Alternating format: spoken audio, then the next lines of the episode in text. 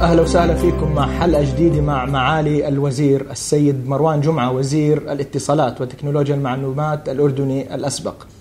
يشغل معالي الوزير حاليا العديد من المناصب القيادية لشركات قام بتأسيسها شخصيا كرائد من رواد الأعمال في الأردن ومنطقة الشرق الأوسط.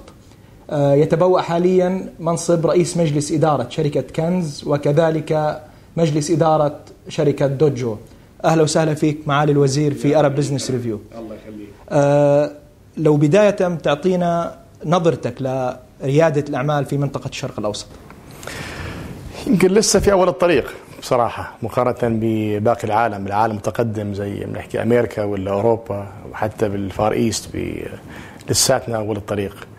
بس يمكن مع ال مع ال مع الانفتاح اللي عم بيصير مع العولمة مع ال الكل عم بيدرك أن الفرص المتاحة في في العالم لازم تتاح كمان للشباب والشابات العرب، فصار في وعي وإدراك إنه المستقبل وخلق فرص عمل ما راح يتم غير من عن طريق دعم الريادة ودعم الشباب. لأنه نحن إذا بناخذ إحصائية سريعة، العالم العربي آخر من من من من, من الثلاثينات تم خلق حوالي ثلاثين أو خمسة وثلاثين مليون فرصة عمل، أغلبيتها في في القطاع في القطاع العام. التحدي اللي امامنا انه نحن بنحكي شاب, شاب انه العالم العربي فتي وشباب، لكن لازم نخلق حوالي مئة مليون فرصه عمل في العشر سنوات القادمه، واغلبيتها راح تكون فرص عمل جديده ما كانت متوفره اول، وظائف جديده. فزي ما بيحكوا بالانجليزي you have to reinvent yourself.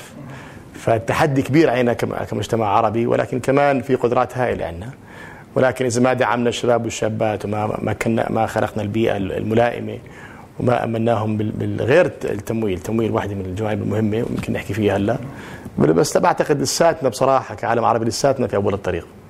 هل في نماذج معين لريادة الأعمال؟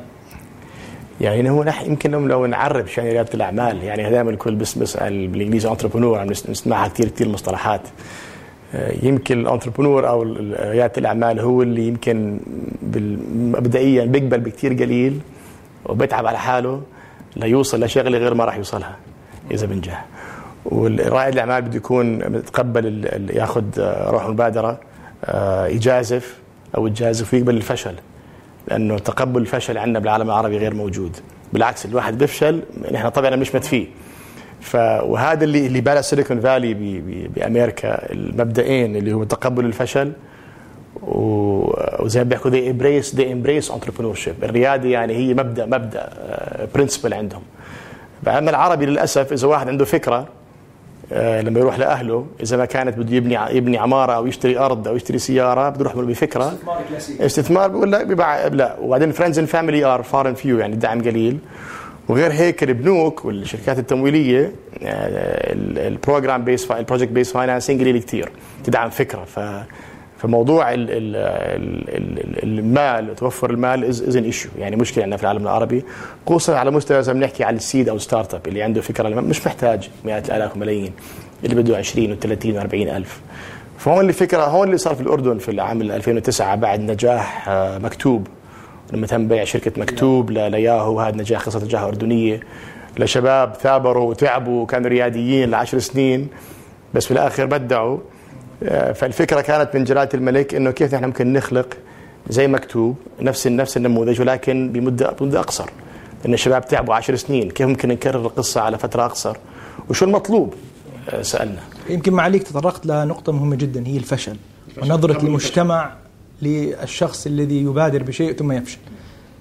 هل ممكن تحدثنا عن أسباب الفشل لبعض رواد الأعمال أصحاب الأفكار عندما ينطلق في مشروع معين أو فكرة معينة يواجه الفشل؟ شو عادة أسباب الفشل في حين هناك أسباب نجاح لبعض قصص النجاح المعروفة في المنطقة؟ شوف أول شيء الواحد لازم يتقبل الفشل، ما يخاف من الفشل، اللي ما بيفشل معناته ما جرب. هذا المبدأ مهم كتير، لأن إحنا كلياتنا كلنا أنا شخصيا وكتير من زملائي يمكن أنت كلنا بنتعلم من خطأنا، بنتذكر أخطائنا، بنتعلم من فشلنا. أما اللي بيقول لك أنا بتعلم من نجاحي ما ظنيت، بالعكس الواحد ما يفشل هو بتز... أهم شيء الواحد ما يكرر خطأه مرتين. دائما نحكيها أوكي غلطت فشلت تعلمت بس ما تغلط مرة ثانية دخيل الله إنه ما تعيد ما تعيد. كثير من المرات أول شيء في ناس تفكر مبدأ الريادة يطبق على اللي بتخرج من الجامعة وفريش جراجويت وفورا بده يروح يفتح شركة. الموضوع مش هيك. الأفريج إيج هلا عندك أمريكا إكسبشنز، عندك ذا بيل جيتس أوف ذا وورلد وعندك ستيف كيس وعندك جوبز والآخره كانوا إكسبشنز. ولكن معدل العمر الريادي بامريكا بيستغربوا حوالي خمسة وثلاثين. نحن باويسس خمسمائة عندنا بالفند المعدل العمر نفس الشيء حوالي أربعة وثلاثين. بيكونوا الناس جربوا، اشتغلوا، تعبوا على حالهم، نجحوا وفشلوا وحسوا انه في اوبورتونيتي ولا بدنا نجرب. هلا كثير منهم بيفشلوا اول شيء، كثير بتمسكوا بالفكره، كثير من الشباب والشابات ما بيقبلوا يغيروها، خلاص معتقد انه هاي هي الطريقه، ما ما بده يغيرها. بيفشل من الجوانب، مثلا لما نحكي بالتكنولوجيا غير تقنيه، مثلا بيفشل فهمان بيكون التكنولوجي، بس قل له كيف ممكن تحولها لبزنس، لفكره بالاخر يكون فيها مردود مادي، فيها استمراريه، ممكن تكبر، يصير في سكيلابيلتي. بيعرفوش. بتقول لهم كيف، هل عندك خبره بالجانب المالي والجانب الاداري والجانب مثلا الهيومن ريسورسز؟ ما عندهم مشكله. هو نقص في عمل الهوم ورك الكامل للفكره. وهل هل فكرتك ممكن تتحول انت ريل بزنس؟ هون بصير النقص. ومرات بي اندر استيميت، من ما بنكون ماخذين من الاعتبار فعلا شو محتاجين من ناحيه راس مال، ومن ناحيه امكانيات، ومن ناحيه كمان مين راح يشتغل معك. مثلا بالانجليزي بيقول لك يو ار از جود از ذوز اراوند يو، اذا اللي حواليك قوايا انت قوي. فبتروح انت على فكره وبتفكر راح تعملها لحالك وما بدك ناس، لا بدك ناس تستخدم بامر واقع، بحاجه لامر واقع. بعدين اهم شيء في كثير اللي مين بيساعدك انه انه انه تشتغل معاه او تتابع معاه انه هالفكرتك صح ولا لا. المنتورز، المنتورشيب موضوع مهم كتير، مين اللي بيعلم، مين مين بيعطيك النصيحه، آه وهذا موضوع جانب مهم كتير غير التمويل. احنا بنفكر الموضوع شوف، يعني هو بلش معانا بلش معانا باويسس، لما بلشنا فكره اويسس الفند، ونحن بالاول اويسس ما كانت مجرد فند، هي احنا حكينا النقص عندنا اول شيء في كتير انكيوبيترز او يعني اللي بتحولوا لمكاتب، بيجي بيقول لك خذ المكتب، تلاقي حالك قاعد في ثلاث سنين اربع سنين مرتاح، والشركه بعدين بعدين بتموت.